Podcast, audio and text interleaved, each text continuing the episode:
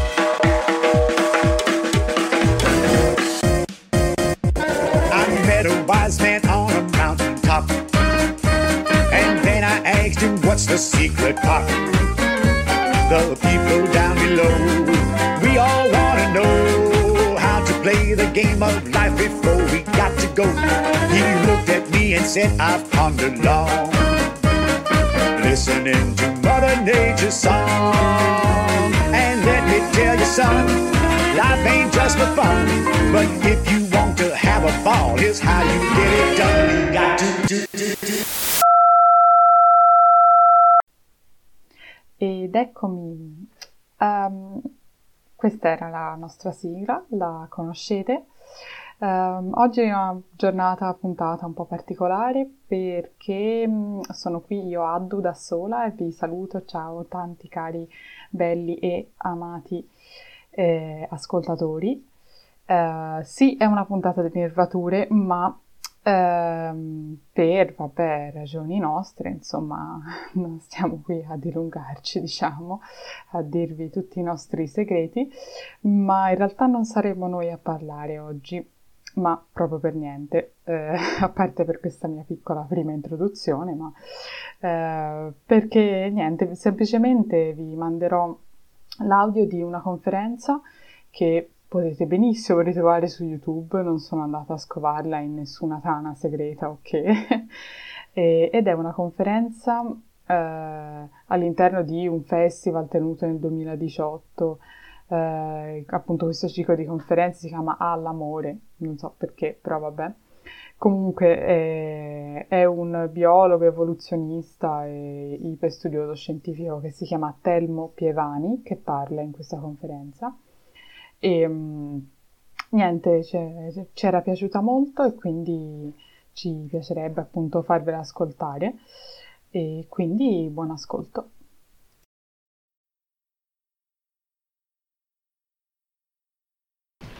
Buonasera a tutti, mi sentite? Grazie, grazie di questo invito, io sono in una posizione adesso difficilissima perché sono l'uomo, inutile, ma mi consolerò perché anche i maschi presenti in sala passeranno una brutta mezz'oretta adesso perché devo raccontare alcune cose mi tocca legate a, a- a questa idea appunto del, del maschio inutile che non ha il punto di domanda, l'editore, abbiamo discusso a lungo con l'editore, metti il punto di domanda, no, lascia così che, che così almeno ne, ne parliamo, perché ovviamente non è vero che il maschio è inutile, però per certi aspetti sì, proprio legati a questa distinzione che faceva adesso Francesca tra maschio e uomo. Io ho pensato adesso, improvvisando un po', eh, parlando dopo Francesca, che potrei sostanzialmente illustrare eh, il testo del canto delle suffragette che vi ha fatto vedere.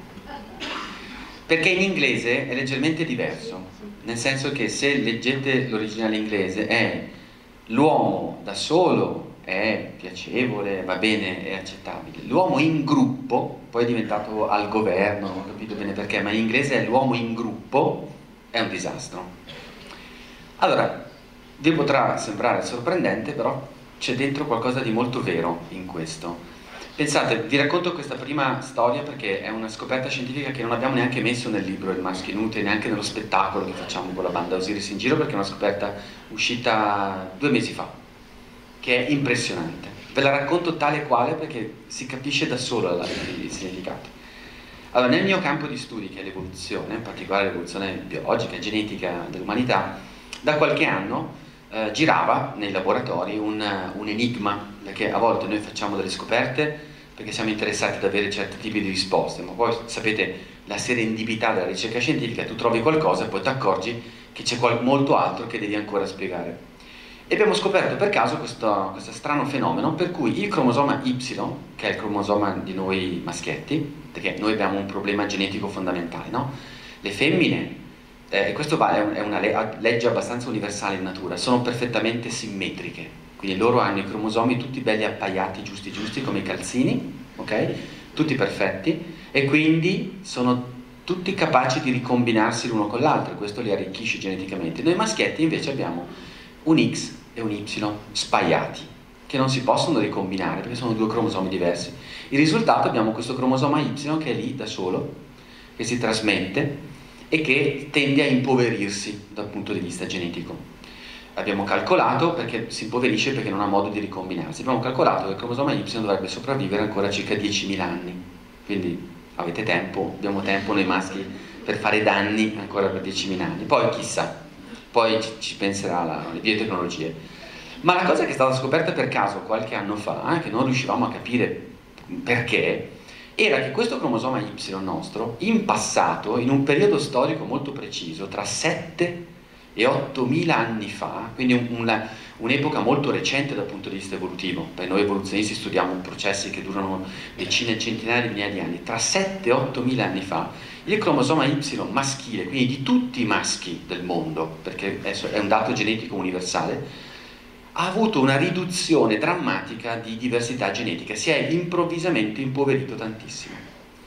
La faccio breve, noi sappiamo che questo fenomeno qua in biologia si chiama collo di bottiglia e succede soltanto in un... c'è soltanto un modo per spiegarlo, non conosciamo altri. Il cromosoma Y si è impoverito così tanto perché ad un certo punto nella storia il numero di maschi che si riproducevano si è ridotto di più della metà, di ben più della metà. Mm?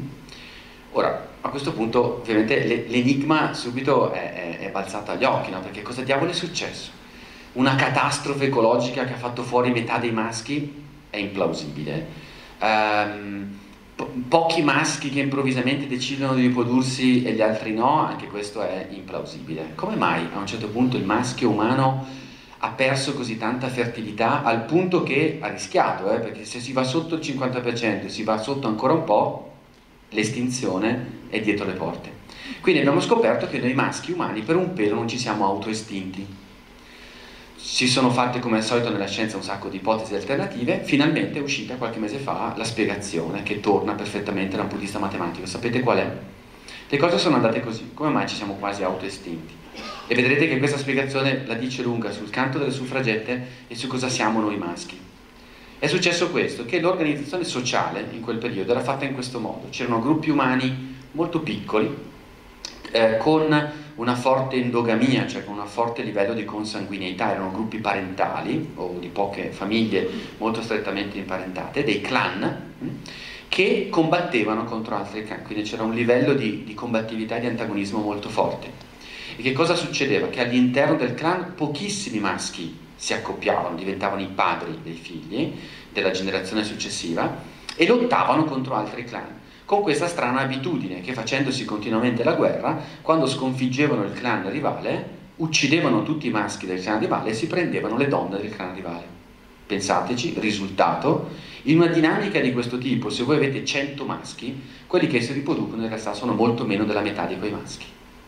Risultato, ci è mancato un pelo che a forza di farci la guerra, di costruirci dei gruppi attorno, di prendere le donne come schiave, di riprodurci noi con chi volevamo noi e di cercare di distruggere i clan rivali, per un pelo noi maschi non abbiamo finito la nostra storia evolutiva. Ora, questo la dice lunga diciamo, sul destino dei maschi che da soli forse sono accettabili, quando sono in gruppo ne combinano di tutti i colori, però è soltanto uno degli aspetti che eh, dire, possiamo discutere insieme, perché il maschio inutile è una provocazione ovviamente, no? cosa c'è dietro? È un progetto che nasce eh, proprio nel contesto della sensibilizzazione contro la violenza contro le donne, contro il femminicidio, e, ed è giocato su un paradosso. Io mi sono interrogato spesso su questo fatto che mi colpisce sempre molto, ne abbiamo parlato anche con, con Francesca, che nel dibattito pubblico in Italia questo è, è di grande successo, non so in Svizzera o in altri paesi d'Europa, ma sono sicuro in altri paesi sì, negli Stati Uniti pure, si usa molto spesso la natura la biologia, l'evoluzione, per cercare di giustificare delle, dei fatti che in realtà sono o dei fatti culturali o ancora peggio dei pregiudizi. culturali. La natura molto spesso viene considerata quel, quel, quell'elemento, quella dimensione in cui devo andare a cercare che cosa è giusto, che come sanno i filosofi, Francesca lo sa benissimo, è un errore madornale che ci ha insegnato David Hume più di due secoli fa e che abbiamo ripetuto in tutte le salse, eppure continuiamo a fare questo errore perché evidente, evidentemente piace molto alla nostra mente.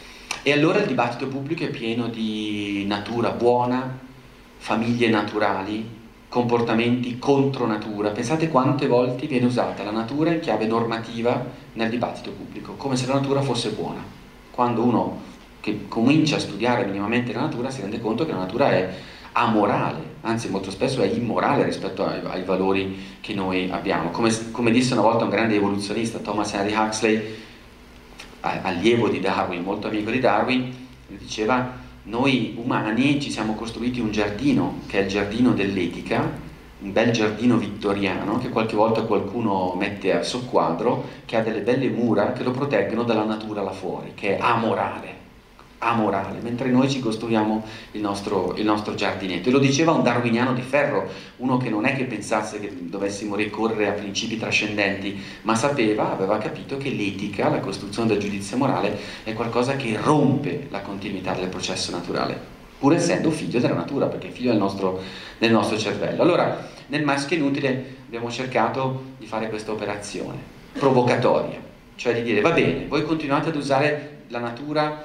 come criterio morale. Continuate a dirci che cosa è giusto e cosa è sbagliato fare perché dite che è naturale. Allora, noi che studiamo la natura andiamo a guardare veramente che cosa dice la natura, andiamo a vedere veramente che cosa si trova in natura. E ci siamo fatti tutta una serie di domande e abbiamo risposto letteralmente guardando cosa c'era nella natura. Per, vi faccio due o tre esempi molto semplici, lo ha detto, di cose che ha detto adesso Francesca. Il sesso forte e il sesso debole. Allora, guardiamo la natura, guardiamo l'evoluzione, guardiamo mezzo miliardo di evoluzione degli animali soltanto, che sono quelli che ci assomigliano di più. Qual è il sesso forte? Da quando ci sono i sessi? Non c'è alcun dubbio che il sesso forte è quello femminile. Ci sono mille ragioni per pensarlo, biologiche. È il sesso primario, è il sesso principale, e quindi è il sesso, dire, di partenza.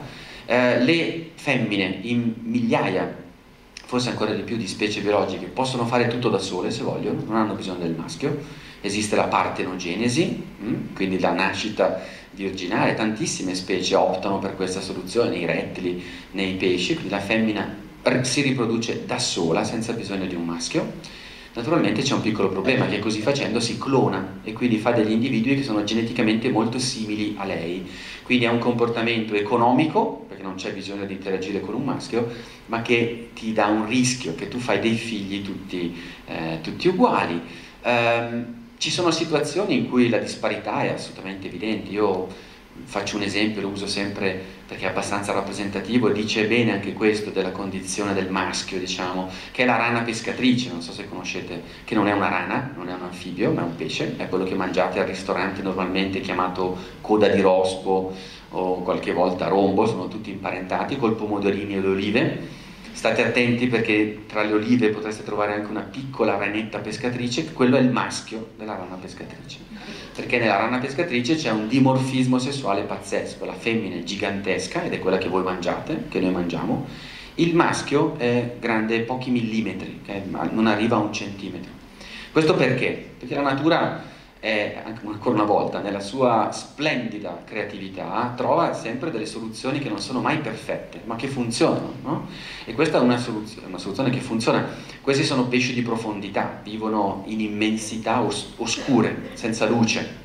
Allora, ponetevi la domanda, se io sono un maschio e sono una femmina, vivo in un posto gigantesco, buio, e devo riprodurmi, come diavolo faccio a trovare una femmina o un maschio? Beh, faccio così, che la volta in cui la trovo, mi ci attacco addosso. Il giorno in cui trovo una femmina per caso in mezzo all'immensità oceanica, cosa faccio? La mordo e cerco di rimanere attaccato per cercare di riprodurmi.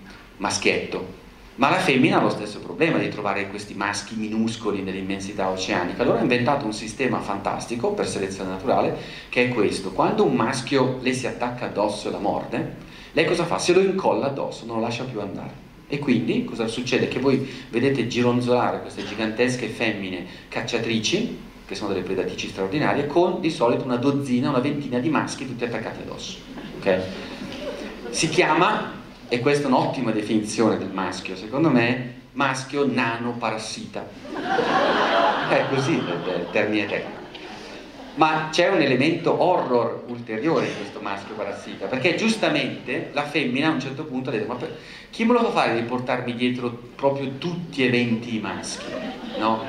Col cervello che al maschio non serve palesemente e tutti gli altri organi. Allora cosa ha fatto? A un certo punto ha iniziato a prosciugare dall'interno il corpo del maschio, quindi sostanzialmente il maschio non ha più gli organi interni e gli ha lasciato soltanto le uniche cose che servono alla femmina, cioè i testicoli, le gonadi. E quindi praticamente nella, nella rana pescatrice i, i, maschi sono diventati, chiedo scusa, dei testicoli ambulanti, dei, proprio dei, dei piccoli scrotarellini ambulanti. Questo, questo per dirvi il destino di noi maschietti in natura, se proprio vogliamo andare a guardare la natura come, come criterio morale. Tra l'altro la femmina se li porta dietro poi comunque più di una dozzina sempre perché è intelligente, sa che non deve mai accoppiarsi solo con uno.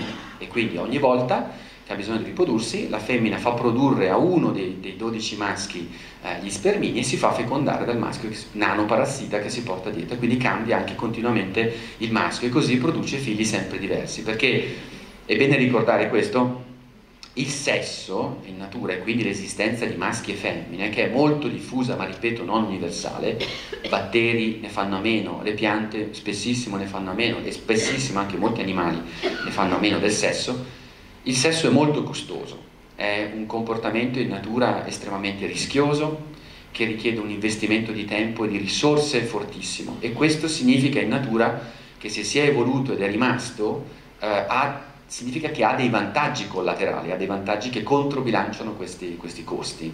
Tant'è vero che molto spesso in natura ci sono tante specie che hanno tutte e due le soluzioni, con sesso e senza sesso. Quando la vita va bene, ci sono tante risorse, non ci sono problemi, non c'è il sesso.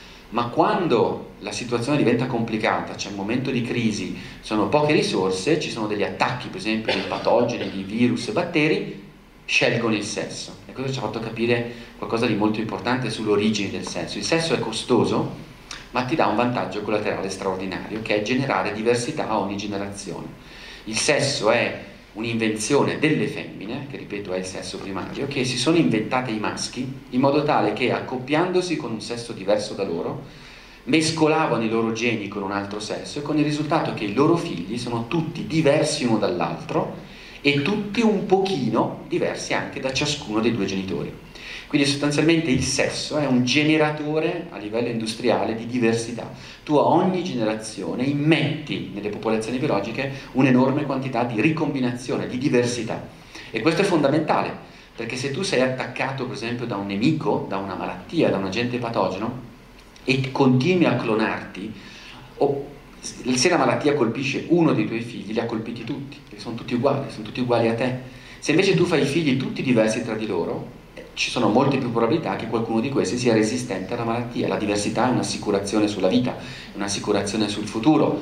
Se poi tu ti cloni, madre amazzone, diciamo, se ti becchi una mutazione genetica ereditaria, la trasmetti automaticamente a tutti i figli, perché non c'è ricombinazione. Invece, se hai un maschio con cui riprodurti, hai una qualche possibilità in più che qualcuno dei tuoi figli sia sano. Capite? Quindi il sesso è sostanzialmente un vaccino. Realmente è un vaccino naturale, è un antidoto per resistere agli attacchi di virus e batteri. Tra l'altro, conclusione, logica, sillogismo, se non ci fossero i virus e i batteri, i maschi non esisterebbero. Noi siamo, dobbiamo dire grazie ai virus e ai batteri. Altro esempio, ma vado molto veloce, quando si dice questo comportamento sessuale è contro natura, per esempio l'omosessualità è contro natura, quante volte l'avete sentito? L'abbiamo sentito.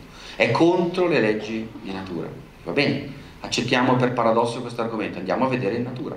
Beh, l'omosessualità è diffusa in più di 250 specie, persino nei bisonti, che uno direbbe il bisonte, no, bisonte, volendo, quindi c'è in tantissime specie, c'è in tantissime specie anche di mammiferi a noi ancora più vicini, è un comportamento stabile, non occasionale, quindi non è che è uno scherzo di natura, è, è sistematico, c'è con una percentuale costante. Questo per noi evoluzionisti significa soltanto una cosa, che ha avuto una ragione evolutiva, si è evoluto, è difficile da scoprire perché ovviamente il comportamento omosessuale non è riproduttivo, quindi non rispetta l'imperativo darwiniano di riprodursi, ma evidentemente anche in questo caso ha dato dei vantaggi probabilmente di tipo sociale, di difesa del gruppo, della parentela, della famiglia.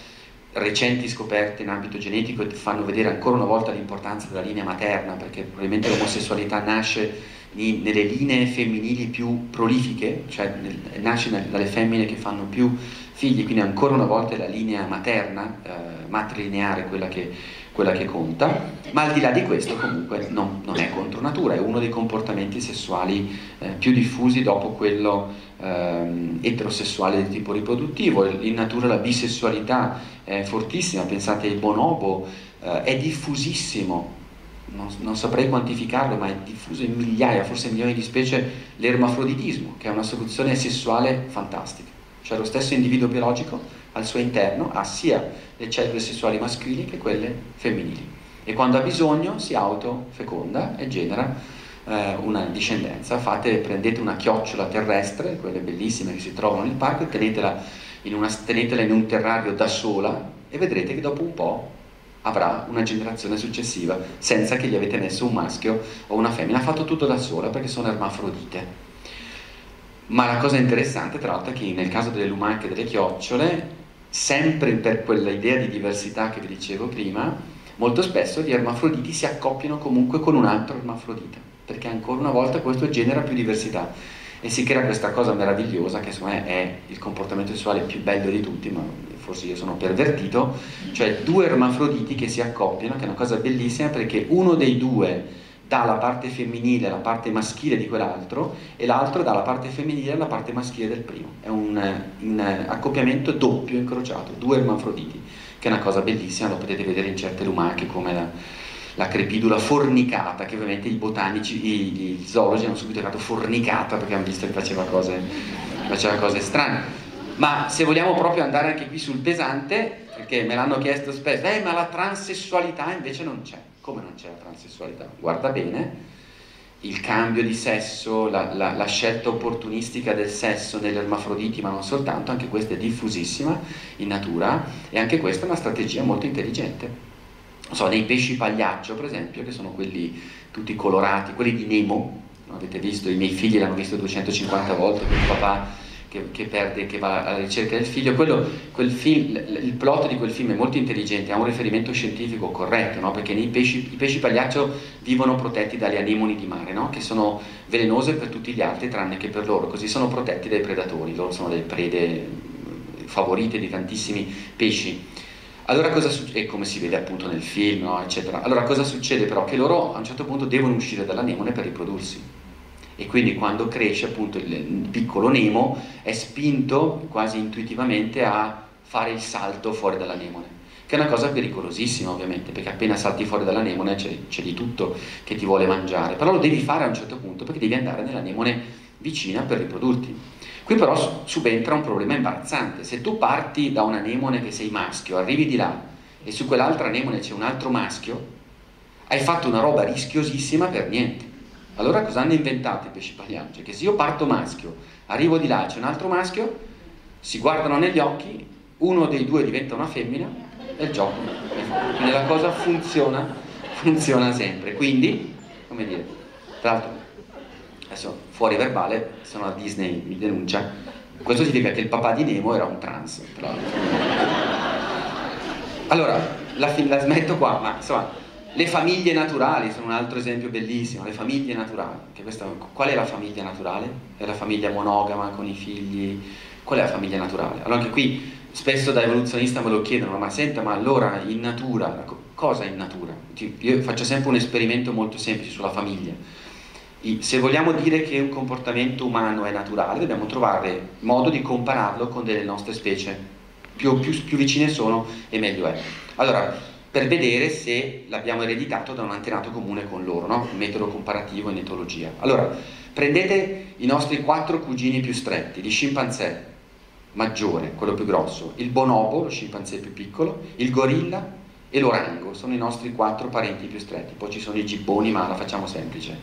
Allora, lo, famiglie, lo scimpanzé è monogamo ma quando gli conviene, e poi abbiamo scoperto in realtà che c'è un alto livello di promiscuità all'interno di gruppi, quindi clan che dicevamo prima. Il bonobo non c'è famiglia sostanzialmente perché i cuccioli vengono curati dal gruppo e nei bonobo, lo sapete, avrete visto in video documentari, la sessualità è soltanto parzialmente con valore riproduttivo, ma è un modulatore sociale, modula i rapporti sociali nel gruppo, quindi hanno l'eterosessualità, l'omosessualità, la bisessualità, l'autosessualità, per loro il sesso è una, una sperimentazione di comportamenti meravigliosa, quindi libertini. Il gorilla è ancora diverso, il gorilla ha l'harem, pochi maschi dominanti si accoppiano con più femmine, okay? l'orango invece in certe condizioni è monogamo, dipende da, dal contesto. Allora la domanda è noi cosa vogliamo essere? Con chi vi sentite più cugini? Ora, quando facciamo questa domanda di solito vi dico già, potremmo fare... L'80% risponde bonobo, ovviamente, okay. ma il che mi stupisce sempre, il 20% di solito ci vota gorilla, perché i maschilisti ovviamente votano gorilla. Quindi, non so, decidete voi con chi volete essere...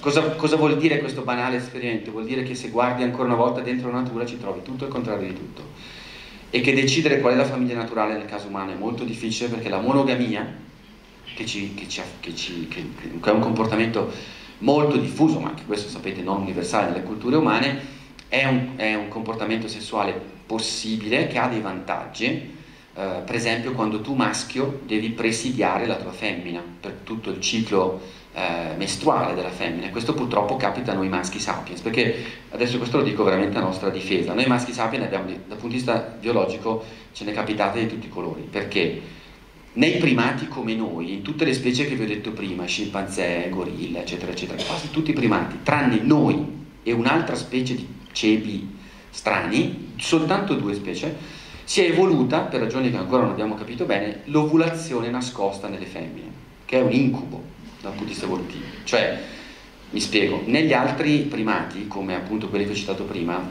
il, anche il maschio più imbecille capisce, non può non capire quando la femmina è nel momento giusto, diciamo, no? quando, è, quando è fertile quando è in calore, perché ci sono comportamenti di un certo tipo stereotipati, colori, odori, cioè glielo fa capire proprio in tutti i modi possibili, ok? E quindi cosa succede? Che in quel momento lì c'è la fase riproduttiva. In noi e in, in, in un cebo, non so perché, accidenti, voi femmine avete deciso di nascondercela completamente, non c'è più nessun segno. Allora cosa facciamo noi maschi per avere un minimo di probabilità di essere i maschi, di essere i papà dei vostri figli? Vi presidiamo durante tutto il ciclo e proprio per una legge statistica riproducendoci un giorno sì, tre no, un giorno sì, tre no, se ti va bene, becchi proprio il momento in cui diventi il papà. Ma, e questo è il vero incubo, non saprai mai sicuro di essere il papà. Quindi, pericolo di tradimento costante, insicurezza della paternità costante, necessità di presidiare la femmina per tutto un incubo la vita sessuale di Homo sapiens. Da lì derivano tutta una serie poi di basi biologiche, di, di, di tanti stereotipi che ci siamo, che ci siamo costruiti. Questo però ha un significato profondo dal punto di vista evolutivo. La monogamia, ripeto, può essere funzionale in certi contesti, ma genera poca diversità e quindi è minacciata costantemente dal tradimento e dalla promiscuità, che invece sono forze che generano diversità. Pensate che di recente è stato scoperto che persino questo succede nelle specie che consideravamo le cosiddette monogame perfette, eh, l'avrete visto sicuramente, tutti pensano di solito ai pinguini, avete presente i pinguini che, che, fanno coppia fissa, poi fanno dei viaggi lunghissimi, poi si ritrovano, che è una cosa anche emozionante, ma più vicino qui in qualsiasi stagno osservate i cigni. I cigni, se voi osservate la cigna femmina e la cigna maschio sono perfettamente identici, provate vi sfido, se non ravanate sotto a distinguere una femmina da un maschio, sono perfettamente identici. Questo per noi è il classico segno di assenza totale di dimorfismo, vuol dire che sono monogami. Okay? Quando invece c'è dimorfismo vuol dire che c'è promiscuità, perché i maschi devono competere con altri maschi, nei testicoli più grandi, ci sono tutti dei tratti che noi possiamo capire. Quindi pensavamo che i cigni fossero perfettamente monogami. Cigno e cigno da giovani si incontrano, fanno coppia fissa e restano insieme, un po' come gli albatros e tanti altri eh, uccelli per tutta la vita. Poi però ricercatori che sono degli impiccioni hanno voluto andare a controllare le uova. Ci hanno fatto il test genetico alle uova dei cigni, in Italia ma anche in altri paesi europei, scoprendo che se andiamo a controllare la provenienza genetica delle uova delle cigne, quasi il 25-30% delle cigne covate sono in realtà state fecondate da un altro maschio.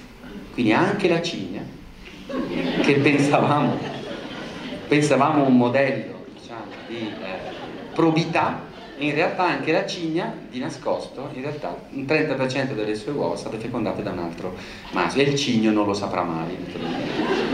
Allora, chiudo soltanto, ho fatto un po' di esempi, diciamo, però sono esempi che vi fanno capire come bisogna essere un po' cauti no? nell'utilizzare la natura per dire questo è giusto, questo è sbagliato, questo è naturale, questo non è naturale, contro natura, leggi di natura, attenzione quando sentite la parola questo è contro le leggi della natura, chiedete sempre quali, di cosa stai parlando, dove, quando, quali animali, quale natura, okay? fatelo sempre perché sono molti, molti sono innamorati oggi della natura impropriamente L'ultimo messaggio che voglio lanciarvi è questo. Avete visto che un po' il motivo ricorrente in tutte queste storie è una parola sola, no? diversità. La diversità. Cioè, tutti questi comportamenti hanno comunque come finalità quello di cercare di massimizzare il più possibile la diversità. E questa davvero, se c'è una legge di natura io sceglierei questa, questo è davvero un principio molto importante nell'evoluzione. Nell'evoluzione più riduci la diversità, più l'evoluzione rallenta. La diversità è il motore del cambiamento. Soltanto che dobbiamo capire bene quale diversità nel senso che noi spesso pensiamo alla diversità delle specie e sbagliamo, perché in realtà la diversità che conta in biologia, nell'evoluzione, è la diversità individuale, mm?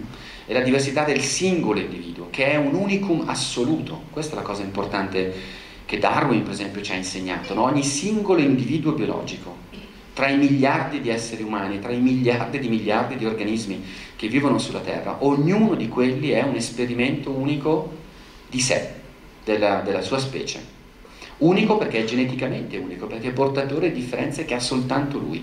Questo è il patrimonio più importante dell'evoluzione. Se tu lo riduci in qualche modo, clonando, uniformando, omogenizzando, sta indebolendo le popolazioni biologiche. Quindi il sesso è nato per questo. Allora, se noi andiamo a guardare, com, cioè, se proviamo a definire che cos'è la diversità eh, di, un, di un essere umano dal punto di vista biologico, io e non soltanto biologico. Io sceglierei questo, ma lo lancio poi per la discussione con Francesca. Sceglierei questa idea, che, che dobbiamo guardare molto di più alle diversità individuali piuttosto che alle differenze di gruppo e che dobbiamo guardare di più alla bellezza di queste differenze individuali piuttosto che a delle essenze che ci definiscono da un punto di vista di, di gruppo. Questo per dire, lo dico anche un po' provocatoriamente, che forse anche l'idea delle differenze di genere, che è importantissima, però non va esacerbata, non va resa totalizzante, perché ciascuno di noi è vero che è maschio e femmina, però io ho sempre molti dubbi quando si legge, anche si dice, ah, quello si è comportato così o quella si è comportata così in quanto è donna o in quanto è maschio.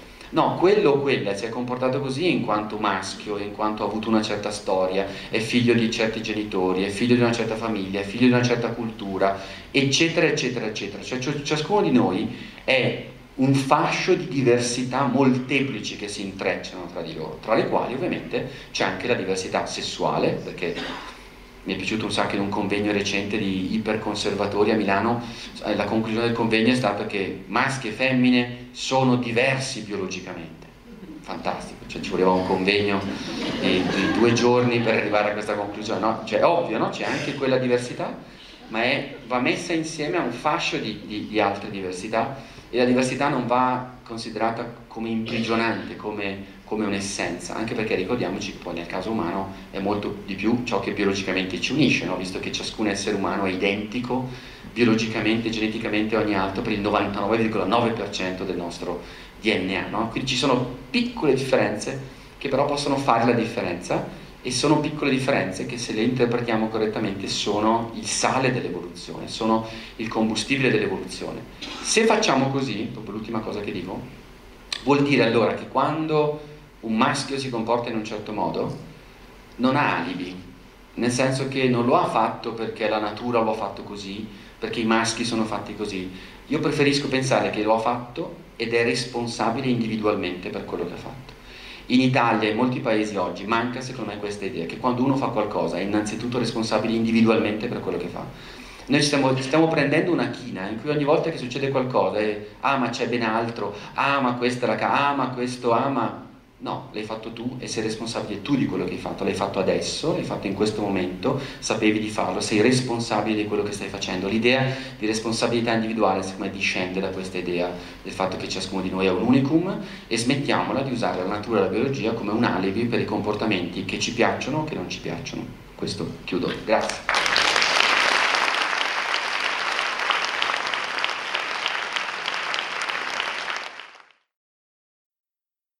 Fa strano guardarsi, no? Homo sapiens. No? Fa strano perché quando capiamo che la nostra storia, appunto, dal punto di vista della storia del mondo, niente, no? siamo appena arrivati noi qua. E quindi si va un po' a cercare le nostre origini e vediamo, ci ha raccontato che i nostri quattro cugini più vicini hanno comportamenti completamente diversi. In che cosa l'uomo si differenzia?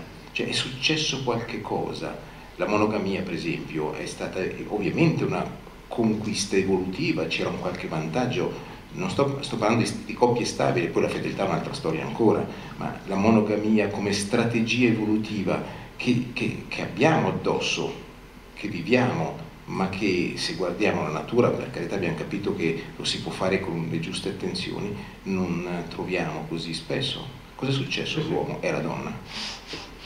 Allora, quello che è successo, noi, allora, innanzitutto il mestiere che facciamo noi è un mestiere da Sherlock Holmes, quindi noi abbiamo degli indizi e dobbiamo ricostruire delle storie plausibili che possono benissimo essere riviste modificate, come è successo tante volte, soprattutto su temi molto delicati come questi, no? che riguardano la cosiddetta psicologia evoluzionistica, il tentativo di dare degli elementi evolutivi per spiegare come sono sviluppati i nostri comportamenti e i nostri modi di pensare.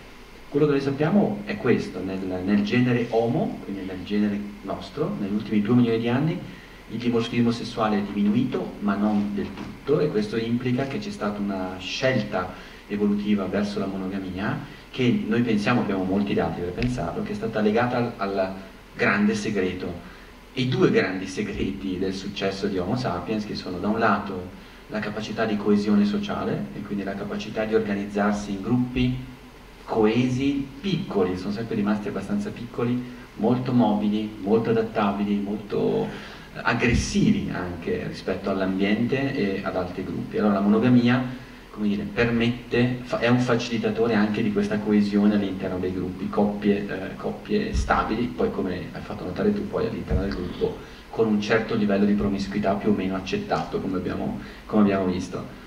Uh, poi c'è l'altro grande segreto, ma questo è l'altro, grande mistero che dobbiamo ancora svelare bene dell'evoluzione umana, per cui a un certo punto in Homo sapiens tra 70 e 60 mila anni fa, quindi pensate a quanto di recente è successo, perché 70-60 mila anni fa noi sembrano tanti, ma sono poche migliaia di generazioni umane, quindi i nostri uno o due migliaia di nonni fa era quel momento lì in cui è successo, noi abbastanza improvvisamente abbiamo cominciato a fare cose che le altre specie umane facevano molto di meno e sono cose del tipo, è il cosiddetto pacchetto, il pacchetto modernità, strumenti musicali, pitture rupestri, sepolture rituali piene di ornamenti, oggetti, uno sviluppo tecnologico inedito, um, calendari lunari, insomma lì è entrata in gioco, noi pensiamo, un modo diverso di pensare una riorganizzazione cognitiva che non ha lasciato, noi non troviamo, questo è interessante, tracce biologiche anatomiche.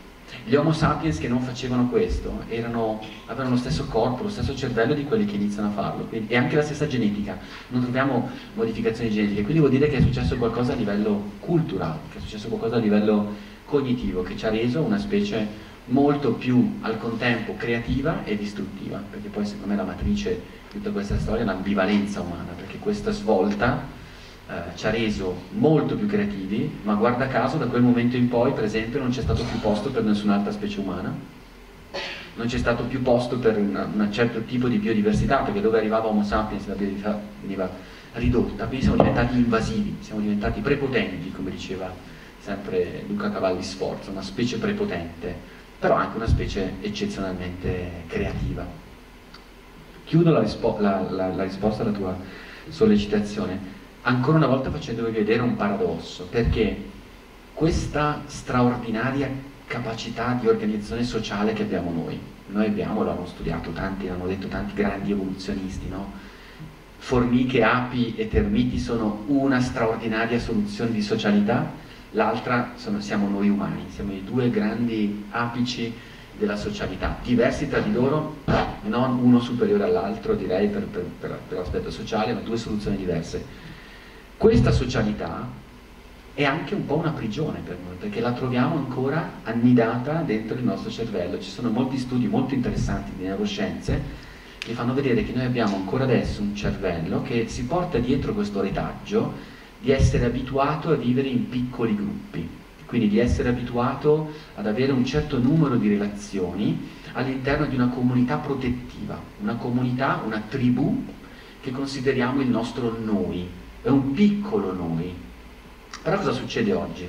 Quindi siamo in una situazione in cui invece siamo portati a vivere, per fortuna dico io, in noi molto più grandi e addirittura abbiamo concepito un noi eh, universale, cioè tutta la specie umana, che è un evento recentissimo che l'evoluzione non si era mai sognata. No? La dichiarazione universale di, dell'uomo, lo dico sempre, è l'atto più antievolutivo che ci sia, perché nell'evoluzione non c'è l'uguaglianza nell'evoluzione c'è discriminazione, c'è disuguaglianza, c'è sopraffazione, ci sono cose orrende, ok? Ma lì decidiamo invece che siamo tutti uguali, è una decisione, un giudizio morale, un atto. Allora, nonostante tutto ciò, però, questa tentazione del nostro cervello da tribù viene fuori. Potete scegliere tutti gli esempi che volete, guardate cosa sta succedendo al web. Guardate il web che cos'è. Dico solo questa cosa perché uh, anche cosa ne pensate voi. Il web, che è una cosa meravigliosa, ovviamente, per tante ragioni, ha dentro di sé un'ambivalenza molto profonda.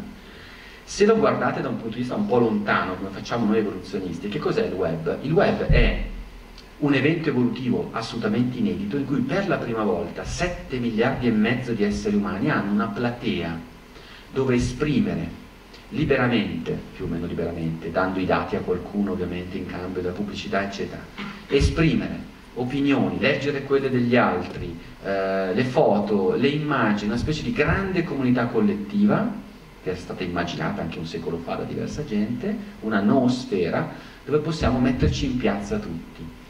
Ora, questo grande noi, che è questo grande web, non era mai successo prima, è una sfida per il nostro cervello, è una sfida inedita, recentissima. Com'è che sta reagendo in molti casi il nostro cervello? Cercando dentro il web la tua tribù, il tuo gruppo che ti, ti conferma sempre le tue idee, che ti conferma sempre i tuoi pregiudizi. E poi c'è l'altro da noi, che subito devi insultare, devi considerare un subumano. Cosa sta succedendo nel web? Una tribalizzazione che secondo me è chiaramente un retaggio di un cervello che per noi è ancora soprattutto noi maschietti, fermo al paleolitico per certi aspetti. Abbiamo detto la risposta alla domanda vorrei, a quale dei nostri cugini vorremmo assomigliare, l'80% tipo uomo, quindi la libertà sessuale, eccetera. Perché allora nella specie umana il sesso è diventato tabù ed è una cosa della quale ci vergogniamo spesso di parlare in pubblico? La dimostrazione è che tutte le volte che tu hai fatto riferimenti molto espliciti ridevamo e il riso è sicuramente una forma di pudore. Perché il sesso è così, è così problematico per il genere umano dal punto di vista culturale, visto che è il motore principale comunque della specie? Anche questa è una domanda grandissima. Eh, è vero che il riso, diciamo, la tecnica di suscitare il riso è perché è un modo per sdrammatizzare storie che poi noi eh, tendiamo a far, a far riflettere sui nostri comportamenti. Allora, seriamente per rispondere alla tua domanda, questo è uno dei casi in cui, come si diceva prima, siamo un, un, intreccio di libertà e necessità. In questo caso credo che la necessità che ci viene imposta però vada bene inquadrata, quindi il, il, che cosa genera questo senso di vergogna lo ha generato, che tra l'altro mi pare abbastanza declinante oggi comunque nel, nel, nel mondo in cui viviamo. Innanzitutto lo collocherei culturalmente perché non credo che, che sia universale, in altre culture non, non l'ho studiato ma non credo sia così, il modo di avvicinarsi alla sessualità e, e, credo che sia un frutto invece di una necessità culturale, cioè della nostra storia culturale. Noi veniamo da, stia, non so, Francesca dicelo tu, ma insomma abbiamo ancora delle radici patriarcali molto forti che tornano fuori, che ci sono anche in altre culture, in altre religioni e che io trovo terribili. Eh, e penso che dovremmo avere molto meno pudore di, di, parlarne, eh, anche perché, e dico una cosa adesso che forse è controtendenza, A me questa cosa che le differenze culturali, che sono una necessità sui comportamenti, che ci condizionano ovviamente, no? perché noi siamo immersi in una cultura, il nostro cervello cresce per due terzi dopo che siamo nati, è plasmato dal, dall'ambiente, dalla cultura in cui siamo cresciuti, che le culture stesse diventino un alibi. Io ho fatto il mio intervento dicendo che la natura non deve essere considerata un alibi, però neanche la cultura, secondo me, deve essere considerata un alibi, perché anche la cultura, cioè il, fatto che io appartengo a un gruppo con certe tradizioni, con una certa storia religiosa, anche quello per me non è un alibi per certi tipi di comportamenti. Non è che siccome quello lì nella sua cultura è stato abituato a comportarsi in quel modo, allora devo giustificarlo in base alla sua cultura perché devo rispettare la sua cultura anche le culture secondo me vanno sfidate, non meritano un rispetto assoluto. E questo lo dico perché personalmente, lo dico da maschio, sono rimasto orripilato dal vedere che in un paese abitato da Homo sapiens nel ventunesimo secolo, cioè in Pakistan, ho visto migliaia di maschi barbuti scendere in piazza schiumanti di rabbia perché volevano la morte di una donna solo perché ha bevuto dal bicchiere sbagliato. Per me è una follia assoluta, non, non c'è nessuna cultura che mi porta a rispettare una, una, situazione del genere, è universalmente una follia. Dovremmo metterci d'accordo che ci sono alcuni valori fondamentali che trascendono le culture, per cui non c'è nessuna cultura che li possa, che li possa offendere.